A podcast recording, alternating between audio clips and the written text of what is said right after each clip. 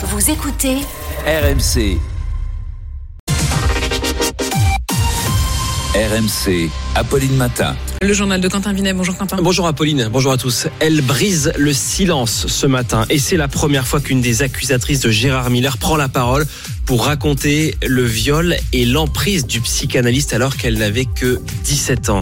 Rendez-vous lundi au Congrès, prochaine étape pour inscrire définitivement l'IVG dans la Constitution après le feu vert des sénateurs hier soir et l'inauguration du village olympique ce matin à 5 mois des Jeux. Emmanuel Macron sera au nord de Paris où 82 bâtiments sont sortis de terre dans un temps record. Et ne manquez pas, dans une demi-heure maintenant, mon invité, c'est Dominique de Villepin, l'ancien Premier ministre, l'ancien ministre des Affaires étrangères. Il réagira notamment aux propos d'Emmanuel Macron sur l'envoi de troupes en Ukraine.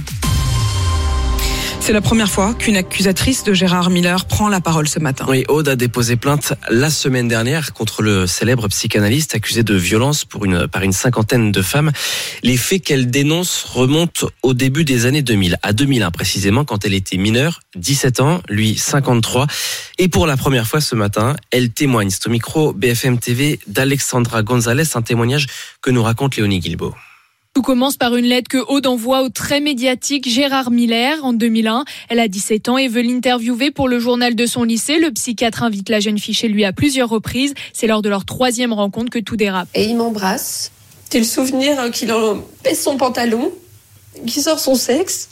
Il me met son sexe dans la main pour me demander de, de masturber et le met dans ma bouche. Et je suis à ce moment-là complètement bloquée dans mon corps. Complètement hagard, elle refoule immédiatement ce qu'elle vient de subir et ce n'est que 22 ans plus tard que tout remonte d'un coup. On m'envoie la capture d'écran de l'article où il y a marqué Gérard Miller, témoignage d'agression sexuelle et de viol. Et là, j'ai les images qui reviennent, j'ai envie de vomir.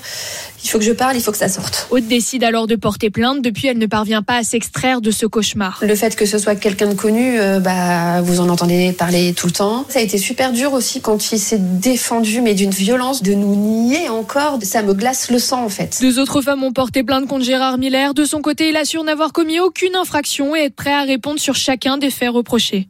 Il est 8h03 sur RMC. Les députés et les sénateurs ont rendez-vous lundi devant le, le Congrès pour un, vote qui s'annonce d'ores et déjà historique puisqu'il s'agira de graver dans le marbre l'inscription de l'IVG dans la Constitution. La France, bientôt, certainement donc le premier pays à, à, le faire. Les sénateurs ont finalement donné leur feu vert hier soir.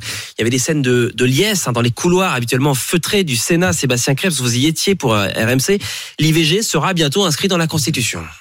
Oui, il faudra les voix des trois cinquièmes des députés et sénateurs lundi sous les dorures de Versailles. Et désormais, il ne fait plus aucun doute que cette majorité sera atteinte. L'Assemblée avait déjà voté très largement.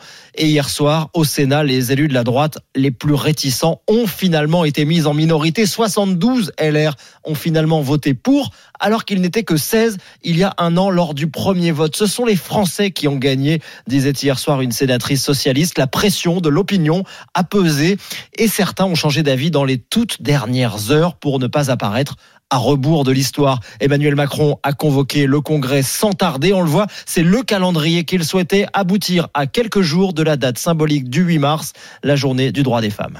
En attendant, c'est aujourd'hui que les députés vont voter les tarifs réglementés de l'électricité pour toutes les petites entreprises, celles de moins de 10 salariés, même les plus énergivores.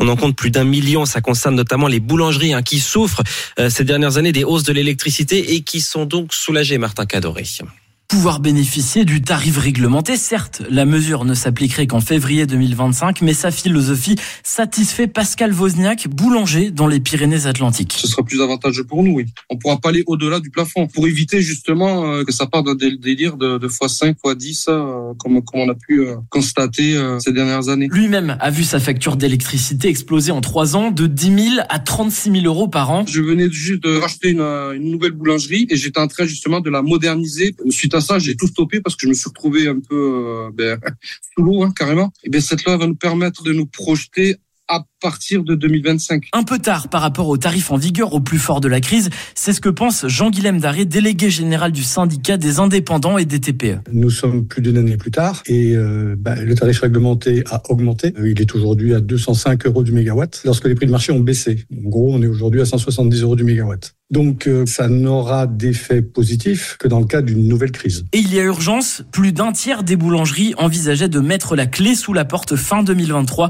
selon la Fédération de profession.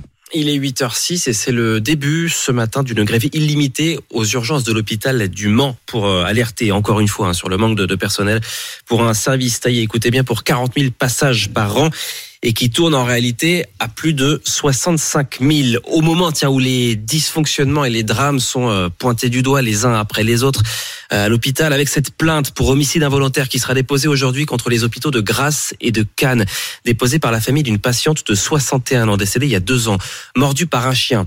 Elle a passé deux jours à l'hôpital. L'infection n'a pas été diagnostiquée, euh, diagnostiquée à temps. Elle en est morte. Sa famille veut que les choses changent, Nicolas Traîneau. Elle a perdu sa moitié. Thérèse explique que sa sœur jumelle, Frances, 61 ans, dont l'état s'est aggravé après une morsure par son chien, n'a pas été correctement soignée. Elle avait plus sa tête du tout. À l'hôpital de Cannes, puis de Grasse, les 4 et 5 septembre 2022, et ce, malgré les suppliques de la famille. Et toujours, j'ai demandé des antibiotiques. Ça n'allait pas du tout. Et elle était toujours pas sur l'antibiotique à 1h du matin. Et Frances décède dans la nuit. Il y a négligence. Il faut donner les antibiotiques, ça pas tué. Thérèse a décidé de se lancer dans cette bataille judiciaire quand elle a entendu la famille de Lucas porter plainte. Lucas mort lui aussi d'un choc septique à l'hôpital de hier. Une bataille pour déterminer la nature de la faute, mais surtout pour que les choses changent. Les erreurs, ils vont en faire si on continue dans cette voie-là. De manque de moyens. Elle est plus là, ma sœur. Lucas, elle est plus là. À plein d'autres personnes aussi. Et il y a tout le monde qui est peiné dans cette histoire. Et qu'on modifie ça. Vite. Au Royaume-Uni, après une affaire similaire, la loi dite Martha sera instaurée en avril pour bénéficier d'un deuxième avis médical à l'hôpital. Alors, pourquoi pas une loi française suggère sa famille. Il y aura une grève dans les trains pendant les Jeux Olympiques si la direction de la SNCF refuse de rouvrir une négociation sur les salaires. C'est euh, le syndicat Sudrail qui prévient ce matin sur RMC à propos de cette euh, grève. Je n'y crois pas un seul instant, disait hier le ministre des Transports Patrice Vergriette. Les JO, ça commence à devenir concret ce matin puisque c'est euh, là, dans la matinée, qu'Emmanuel Macron va inaugurer le village olympique qui accueillera les athlètes participant aux JO cet été au nord de Paris, à cheval sur les villes de Saint-Denis, Saint-Ouen et l'île Saint-Denis, Arnaud Souk.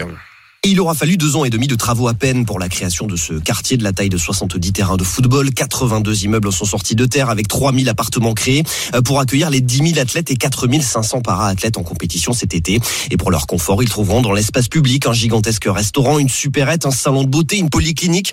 Euh, fait inédit, les sportifs de sept disciplines, dont l'escrime et l'haltérophilie, auront même leur centre d'entraînement dans l'enceinte du village. Un complexe en front de scène accessible par le métro qui est aussi l'un des emblèmes de l'héritage olympique organisateurs de Paris 2024. Car dès l'automne 2025, 6000 personnes s'installeront dans ces logements.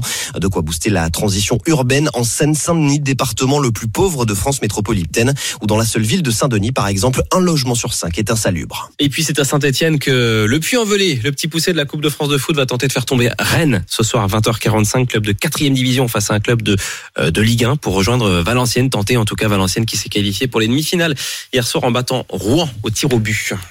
C'était le journal de Quentin Vinet. Il est 8h09 sur RMC.